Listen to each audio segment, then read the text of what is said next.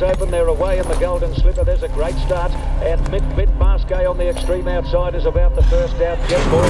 Juggler on the outside, lunging, but Catalan Opening just in front. Juggler trying desperately, can't reach him. Catalan Opening is lasted to win the Doncaster by a hit. The Juggler. This podcast is brought to you by Racing New South Wales, Sky Racing, and Inglis. With a freakish rain event changing the profile of the Sydney Autumn Carnival, the championships won't get underway until the 10th of April. Good luck to the trainers who now have to fine tune the work regimes of their horses to compensate for the unavoidable change of dates. Day one of the championships will be well worth waiting for, with Group 1 highlights the Star Doncaster, the TJ Smith, the Australian Derby, and the Inglis Sires Produce Stakes. The much anticipated half million dollar Newhaven Park Country Championship final will see the Bushies given their chance to strut their stuff on the big stage at Royal Randwick on day one. Let's hope Sydney turns on her best autumn weather for the championships now commencing on the 10th and continuing through the 17th and the 24th of April. Day two will feature the Longines Queen Elizabeth Stakes, the Swept Sydney Cup, the Australasian Oaks, the Coolmore Legacy, and the Polytrack Provincial Championship Final. The championships will wind up on the 24th with the Schweppes All Age Stakes and the Moët Chandon Champagne Stakes. Racing New South Wales and the Australian Turf Club proudly present the Championships 2021. Tim Clark won his second Group 1 Coolmore Classic on the trot with a 10 out of 10 ride on the Queensland mare Krone on Saturday, March 13. He made full use of barrier one to be a little better than midfield to the turn before starting to search for a run, and he squeezed through the narrowest of gaps between Reelamin Ruby and Mizzy at the 200 metres mark, and Krone had the race won in a couple of strides.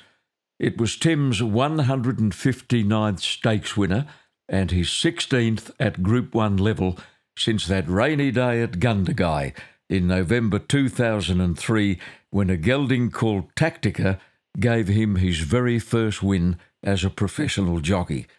Raised on a farm between Young and Temora, Tim was originally apprenticed to his great friend Peter Clancy at Leeton, but spent his final 18 months with John O'Shea at Randwick. In the years to follow, Tim Clark has furnished into the complete professional package. He's reliable, he's intensely professional, and he's extremely likeable. Attributes that have earned him the respect of some of Australia's biggest stables. In choosing to base himself in Sydney, he's one of an army of talented jockeys all competing for the limited number of choice rides available in every race. But when the right opportunity comes along, he grabs it with both hands, as he did on Krone in the Coolmore. Tim and his fellow Sydney jockeys had a very rare Saturday off on March the 20th when the slipper meeting was called off.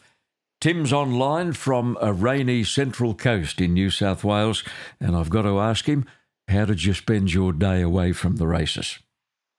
Yeah, g'day, John, and um, yeah, thanks for thanks for having me on again. It's lovely to talk to you again, and yeah, well, it um, it certainly was a a different a different feeling. Um, obviously, we were well aware of what was um, forecast and and what potentially could happen. So, I guess it was it was a shock to nobody that they did have to postpone the races, and yeah, I just uh, turn the alarm off and roll back over for a little bit longer, I guess, and then um, yeah, had a had a pretty cruisy day at home with um with Jade and Ellie, and uh, yeah, we just relaxed and didn't do too much at all. Good on you. You deserve it.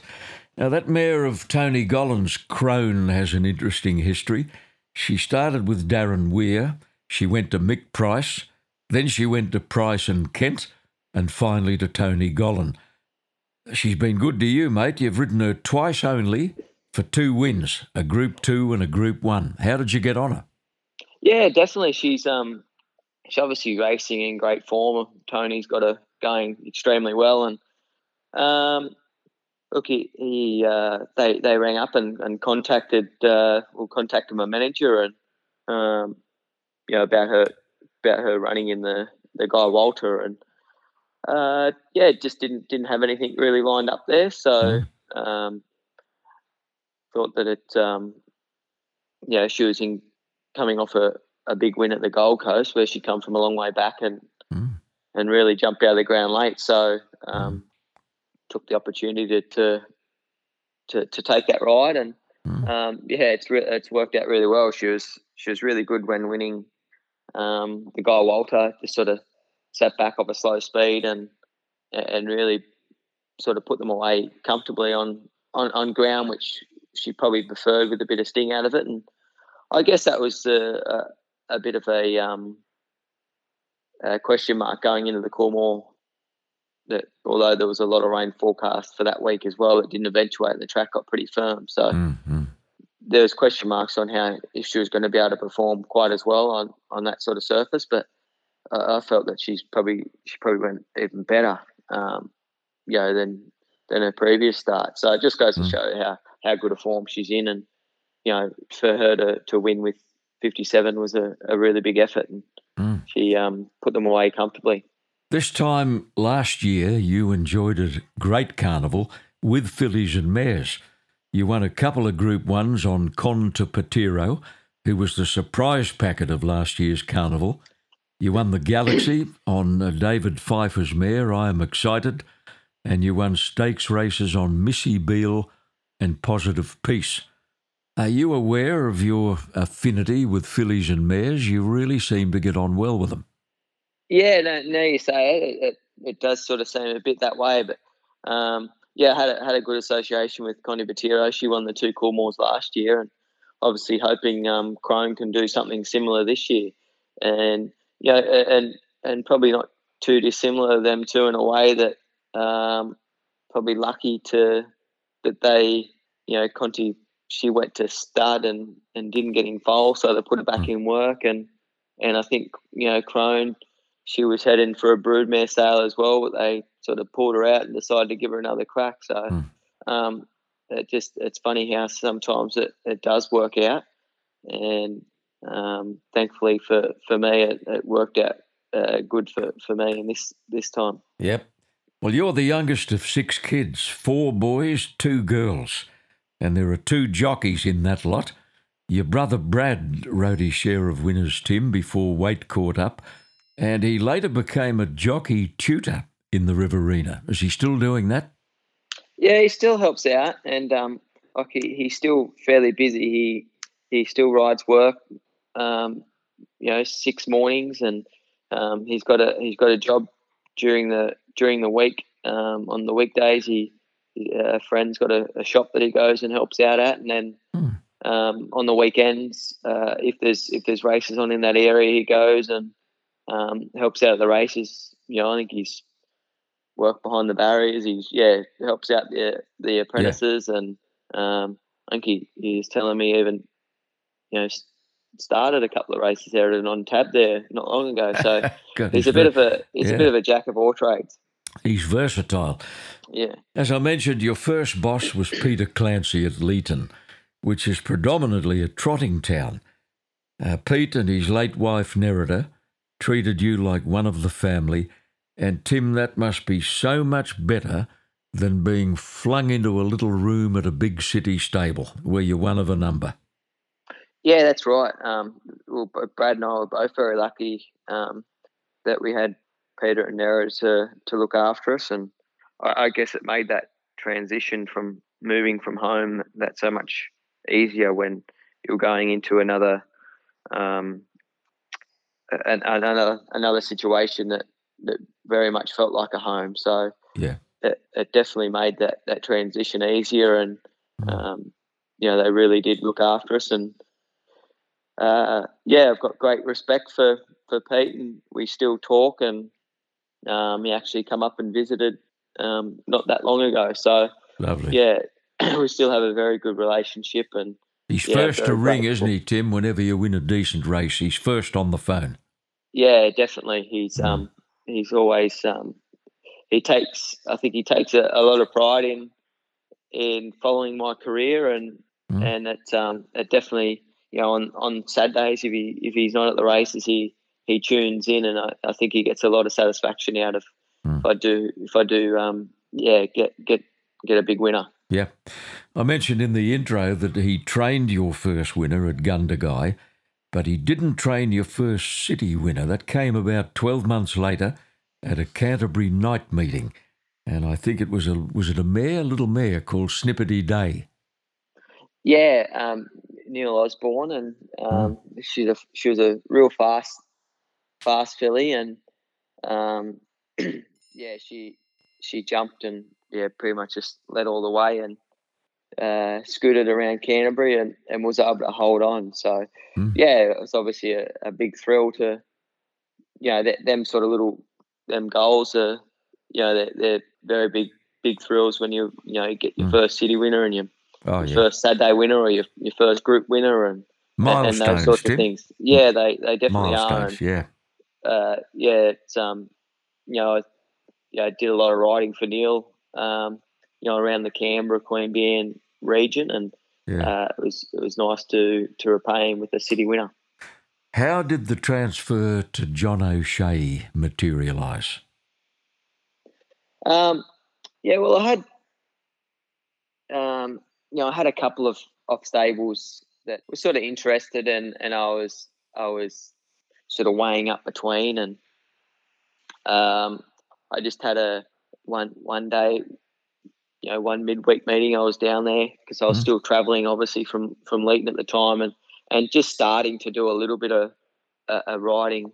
You know, I sort of ventured to the provincials um, and, and rode a lot for the uh, the late Bede Murray and Yeah. had a bit of success for him. And then I was sort of starting to venture into the city and um, just yeah, one I, I sort of nearly had my mind set up on on going to a certain stable and Mm. um, and I had a I had a meeting with John O'Shea and I don't think he had a runner on the day. I think he, he come out to Canterbury just to just to see me and, and have a bit of a chat and um, yeah, I just I like the the direction that he that he had for me and, and what he was going to be able to provide me with and Mm. yeah the, the stability and and all that so um, You that's just sort of yeah. how it come about yeah just uh you know he, he made the made the effort to come out and and speak to me and Hmm. yeah he, he had he's he was a he was a good he was a good boss when I was um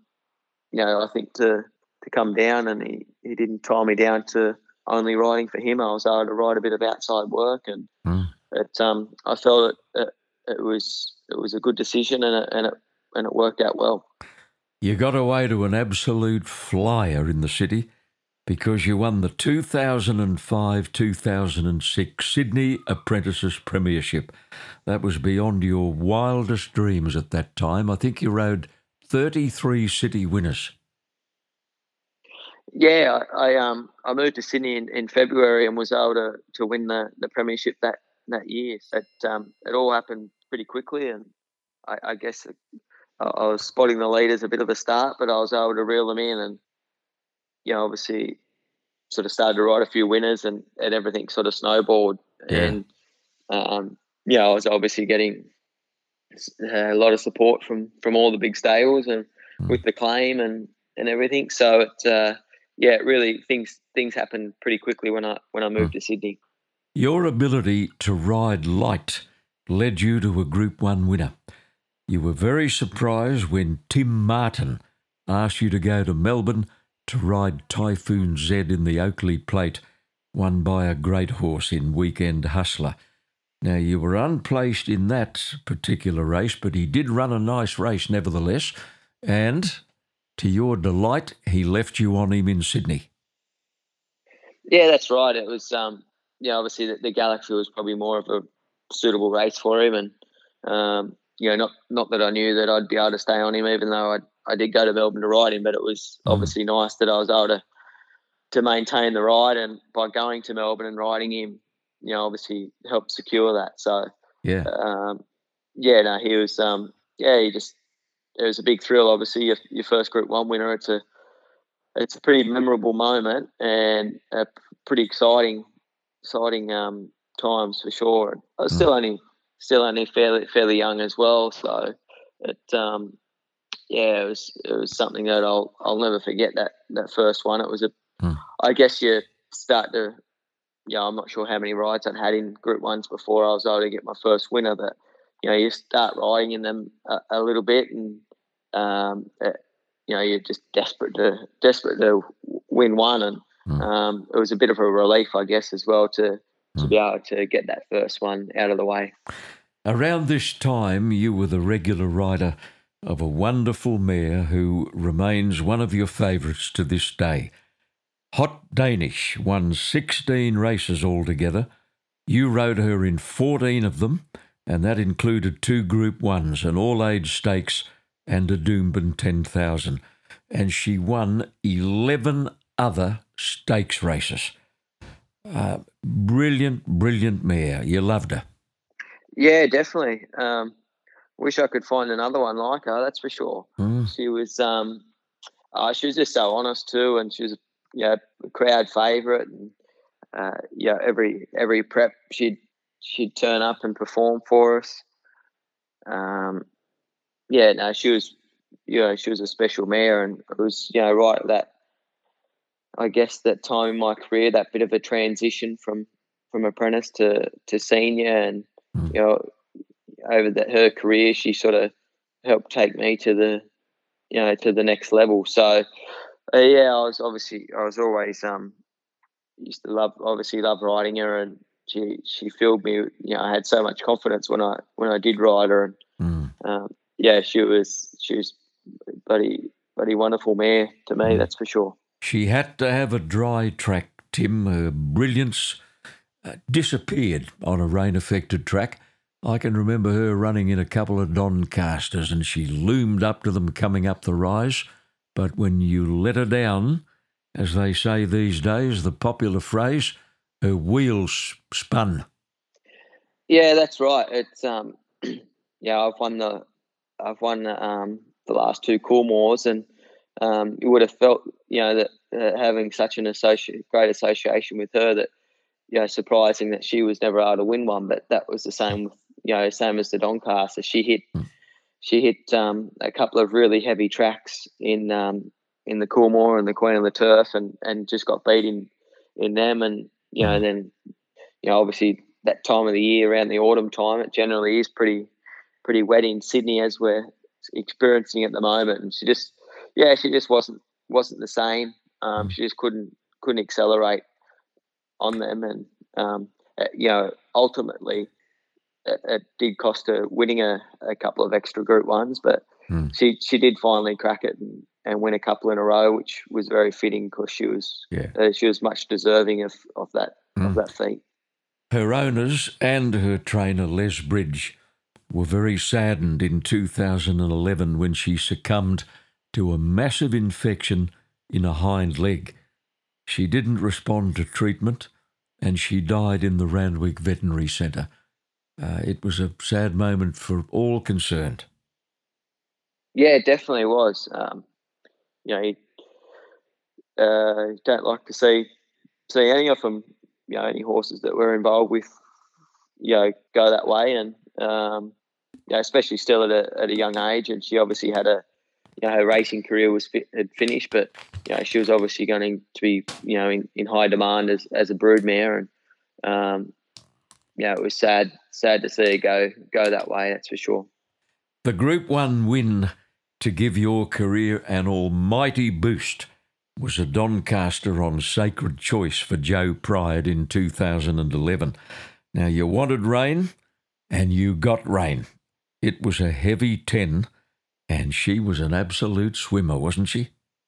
Yeah, she was um yeah, one of the one of the better wetter better wet trackers um that's that I've ridden. So Mm. she yeah, she um you know, I think that she was probably a a twenty to one chance uh, you know, the day before and uh come come come race time she was she nearly started favourite, I think. So um with with all the rain that was that was falling and she had obviously had the lightweight too and yeah, she just skipped over the ground and um, she was she was far too good for him, and yeah, just you know got got the perfect conditions, the conditions to suit her, and and and probably didn't suit a few of the others, and yeah, she was able to um, uh, win, win quite comfortably, and yeah, you know, a, race that um, you know, it's it's probably one of my favorite favorite wins at that Doncaster. Mm. Um, you know, obviously it's it's not one of the majors, but it's um,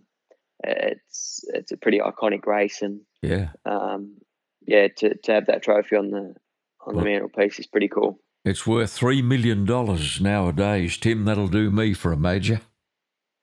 Yeah, that's right. It's um, you know, yeah, one of the, the best the best um, mile handicaps we've got in in the country. Yeah, with wonderful history.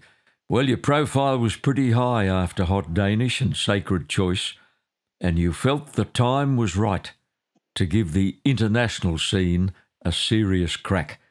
You spent two seasons in Hong Kong, during which time you rode 58 winners, including a Group 1, against the world's hottest opposition. You'd have to come home well satisfied with your performance, I'd think. Yeah, obviously it's um look I, I guess that the- opportunity was there.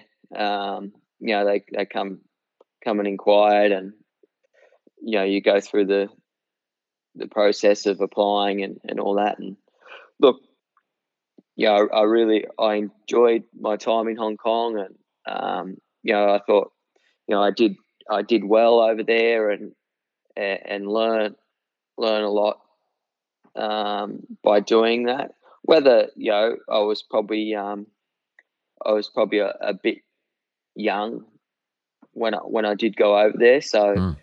um, you know, I feel that you know maybe if I went when I was a little bit older, and yeah, possibly I, I may have done a little bit better. But it's one of those things where you, you're not sure whether that opportunity is going to arise again later on. So um, uh, I, I took it with with both hands and, and went over there and gave it the best best I could. And yeah, I, I was happy with it, how it all how it all sort of worked out. And Mm. um, I, I guess to, to get a Group One over there, uh, you know, I think you know a domestic Group One, um, it was sort of probably the the the cherry on top that Yeah. and and sort of after that, I, you know, I was it was never sort of probably going to be a, a long term thing for me, and Mm. um, it was it was sort of later that year that I decided to um to come back home. Mm. Um, it was it was going to be the best thing for myself and my family, so Yeah. um, we come back and, and settle back in in we're in the Central Coast. Mm. Well, back in Sydney, you needed a nice horse to regenerate your career at home, and you got one courtesy of your old mate Les Bridge.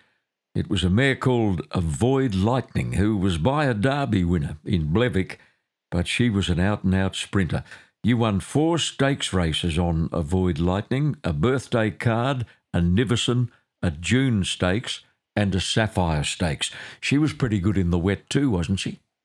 Yeah, she was a good good little wet tracker. Um, she she'd come to Les, um, you know, mid, midway through her career. She'd had a, I think she'd won sort of seven of her first eight or seven of her first ten, and she uh, sort of form and dropped off a little bit. But um, yeah, she wasn't much to look at. She had a bit of a she had a big sway back, and um, but she was really honest honest little thing and tried really hard and and and yeah, loved loved a bit of cut in the track and.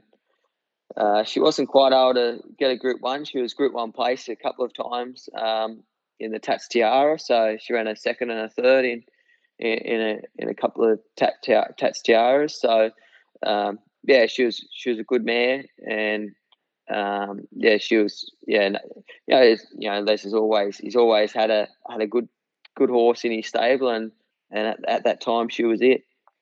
It wasn't until 2016 that you rode in Perth for the first time. Gary Moore got you to go over to ride Takedown in the Group 1 Winterbottom Stakes, and you got the money. Have you ever ridden a bigger horse than Takedown? Um, no, he, um, yeah, they don't come much bigger than him. He Mm. was um, a, a gentle giant though, so he was Mm. luckily um, he was able to um, yeah, he didn't worry about too many things. He was he was really kind horse to ride, and um, funny that he was you know he's such so fast for such a big horse. You know, he was he was light on his feet, and mm. uh, you know, looking at him, you'd think he was a he'd be a you know ten furlong horse possibly or further, a bit of a one big one pace thing, but mm. um, he was actually a really sharp horse and said really light on his feet and quick, and uh, he had a he he had a really good good career. Um, you know, he I think he won a he uh, he, he might have won a Black Opal as a two year old, and mm. you know, then and obviously trained on. Um, you know, he won a Gold Coast Guineas, and yeah, then he went to to Perth, and then we we went back to Hong Kong with him as well. And yeah. um, I guess not not the biggest Group One that I've won, but mm. uh, one of the one of the more fun ones, that's for sure. With Gary Gary celebrating and oh yeah, um, what did he do it, on the day? Did was, he did he um, run out onto the track? Yeah, yeah, yeah. he he was like out on the track and yeah, yahooing and oh yeah. So man, lucky he was um he was pretty quiet takedown. So luckily because uh, yeah, I think every time we won, he Gaz would be running out on the track and spooking but, him. Um, it was good. It was good. It was definitely yeah. It was probably the the most fun I've had winning in a Group One. Yeah, your first of two wins in the famous Flight Stakes was on a free running filly called Go- uh, Global Glamour, who was raced by a syndicate of girls and, of course, trained by Gai. She was a good leader, Tim.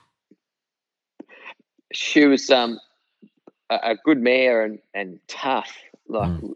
you know, you know, obviously typical of, uh, you know, one of Gai's horses. And, but yeah, wouldn't find many tougher mares than her. She, um, she went to, you know, she was a Magic Millions horse, and so, you know, she'd have autumn into spring into the Magic Millions and back up into the autumn. She was um, mm. really, she was a resilient mare, and um, she was very good, very hmm. good on a day. So I think she she won the flight stakes comfortably, and then she went and backed it up seven days later, and mm. um, she won a thousand a thousand guineas. So. Mm. you didn't get to ride her in Melbourne, though, did you?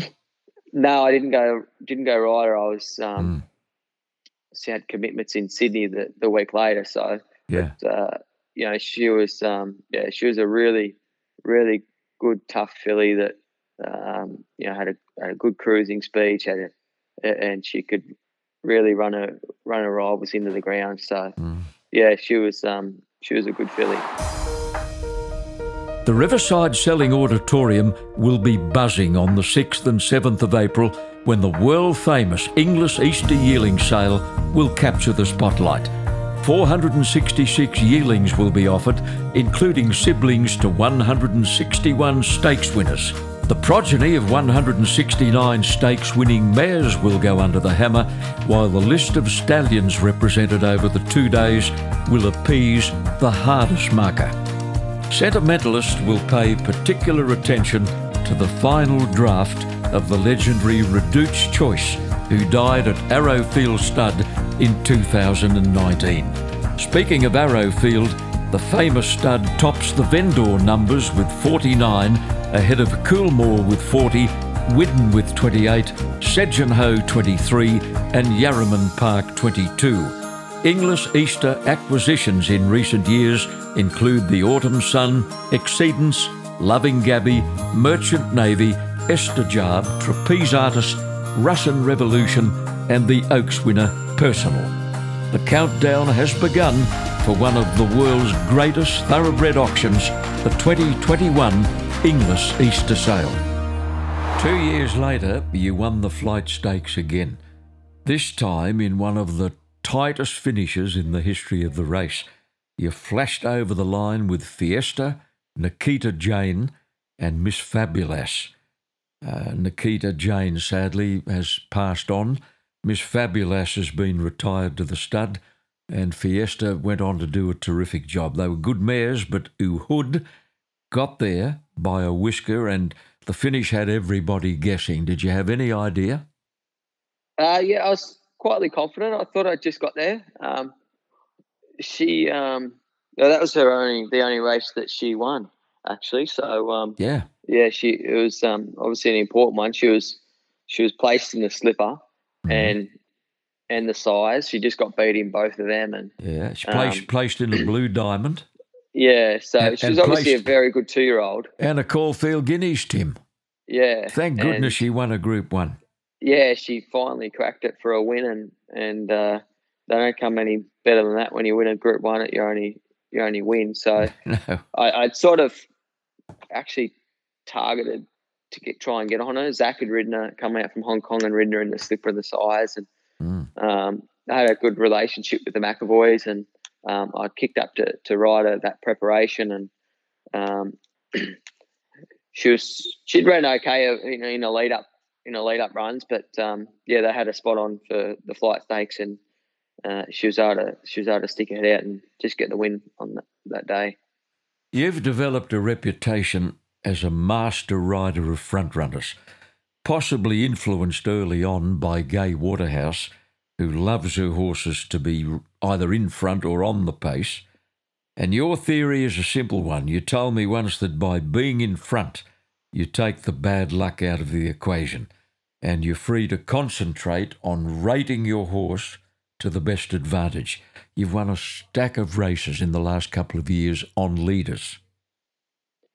Yeah, that's right. Um, obviously, I, I ride a lot for Gai and Adrian, and you know, as you said, you know, it's no secret as to how how they like their horses ridden. So, um, you know, one, I, I get a lot of practice doing it. Um, so therefore, you know, I feel that I've, you know, over the time I've been able to sort of, uh, you know, develop a a good uh, a good idea of of how to how to rate them and and you know their horses are, are very fit and it, it makes makes my job pretty easy really to um, to get them out and running and just rate them so that they they can they can still finish their races off. So um, I, I find that um, sometimes leaders they try and go a bit too slow. I think that's probably I've always said that's probably the worst thing Mm. that that you can probably do on a leader and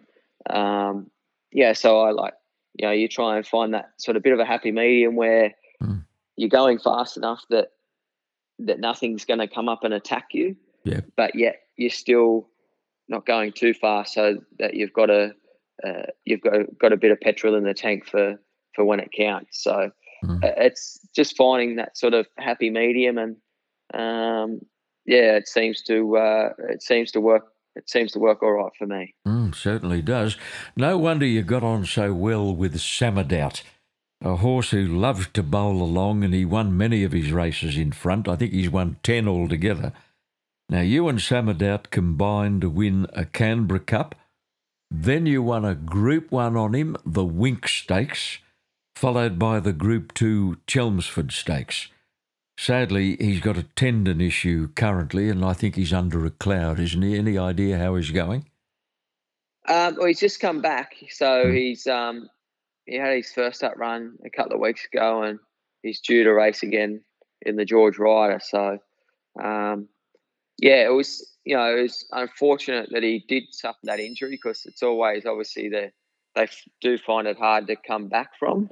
To you know and, and you know when you're racing at such a high level you know group one weight for age racing it doesn't get any doesn't get any harder. So you need to be 100% and hopefully hopefully you can get back to that level. But yeah he um he it was a bit of a meteoric rise for him really. He was you know a Canberra Cup and Mm. uh, you know he, comfortably but sort of that was seemed to be his his level at the time and and then um, he returned the next preparation and uh, Bjorn had a had a very uh, a clear idea of of what he wanted to do and really um, had him really hard fit ready to go first up in the Winx knowing that um, there was probably going to be a field of uh, not a big field and and you know a lot of stays resuming and and not not sort of being fully wound up so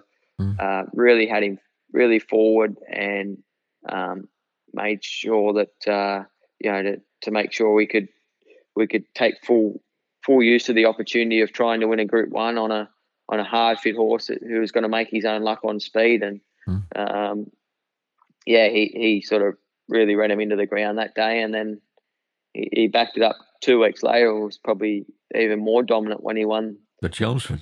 Won mm. the Chelmsford. He brained them that day, and mm. he, he's a horse. He he needs it. He needs it pretty firm though. He yeah, um, yeah. he doesn't like too much cutting the ground, and he he's um, I think every race he's won, he's won from the front. So mm. he's got a few little little things he needs to to fall into place. But um, on them on them couple of occasions, mm. uh, he, he he got that, and he was he showed you know how how good he was. And what about the Tim Clark style, which has become your trademark in the last couple of years? You crouch very low behind their necks, I think lower than the majority of jockeys. And in a really tight finish, we'll often see you put your hands right up behind their ears and push their head forward and outwards uh, in a close finish. And I'm sure you've noticed William Pike does exactly the same thing, Tim.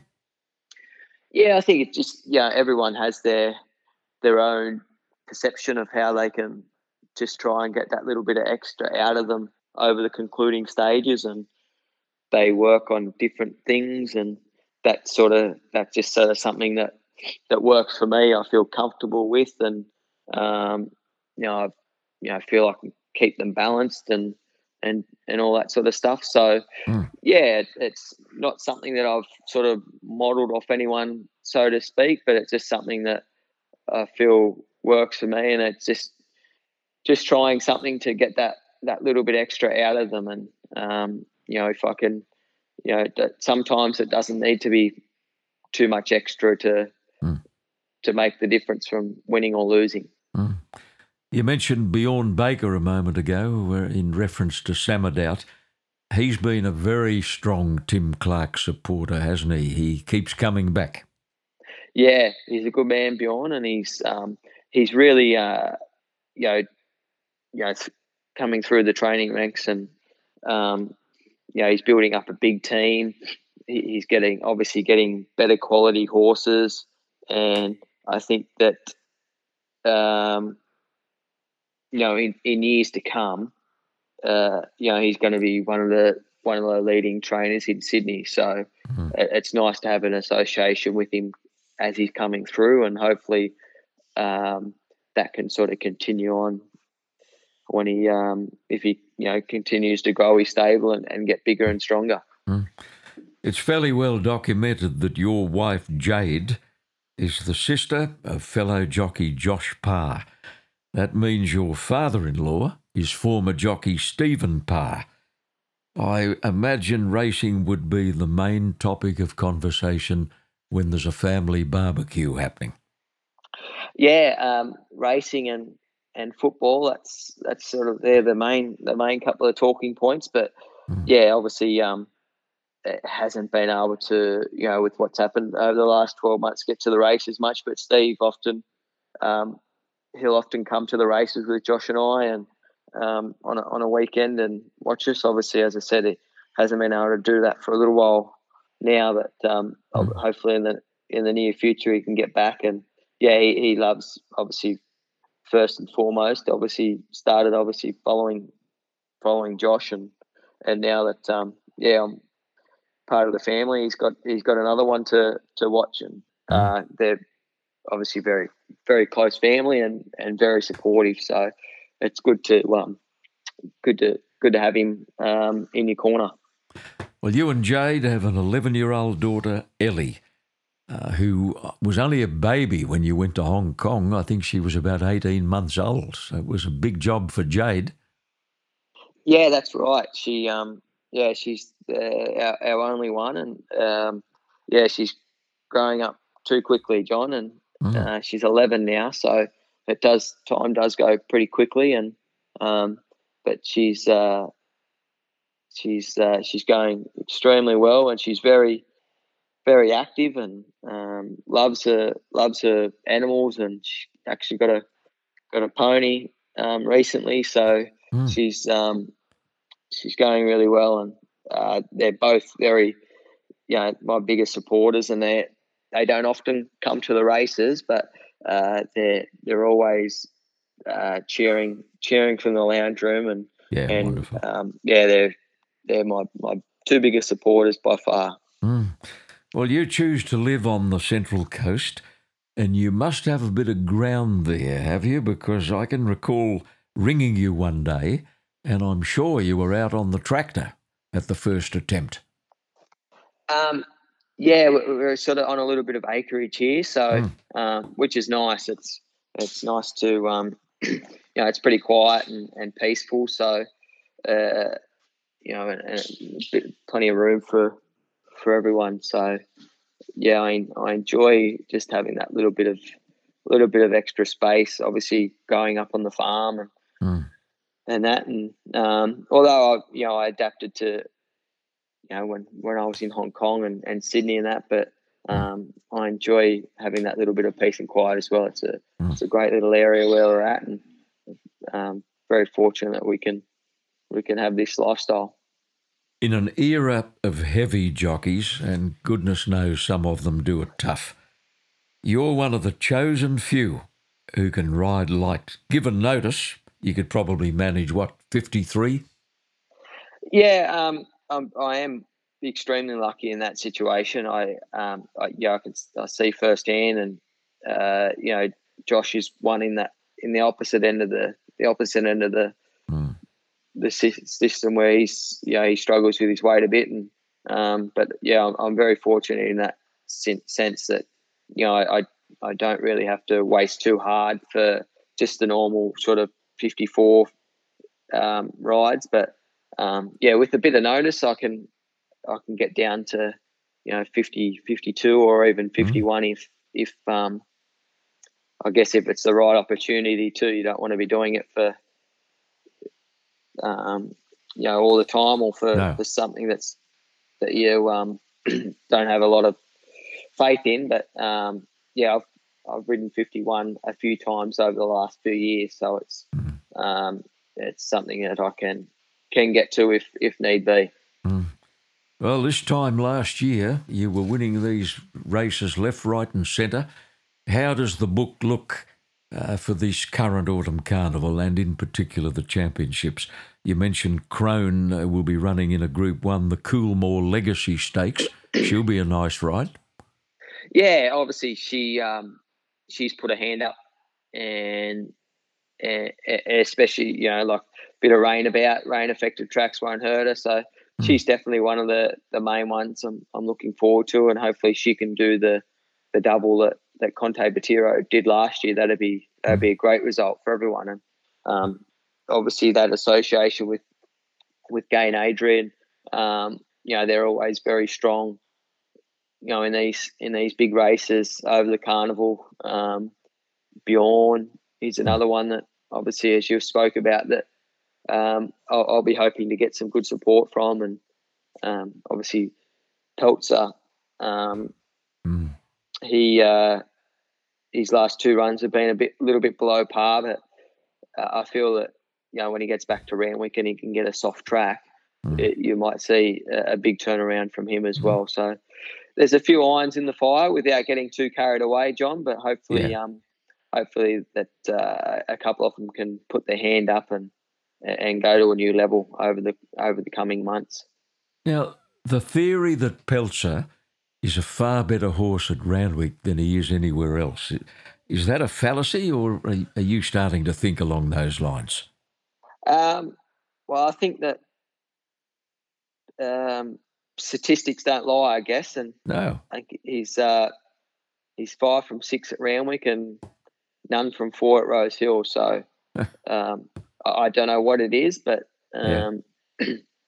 he he definitely does seem to enjoy racing at Randwick more so than at Rose Hill. And Mm. generally, uh, he probably gets that little bit of little bit more given the ground at, at Randwick as well, which he, he does enjoy. You know, a, a lot of the breed, the so you thinks they do Mm. they do tend to to relish um, soft ground. So, Mm.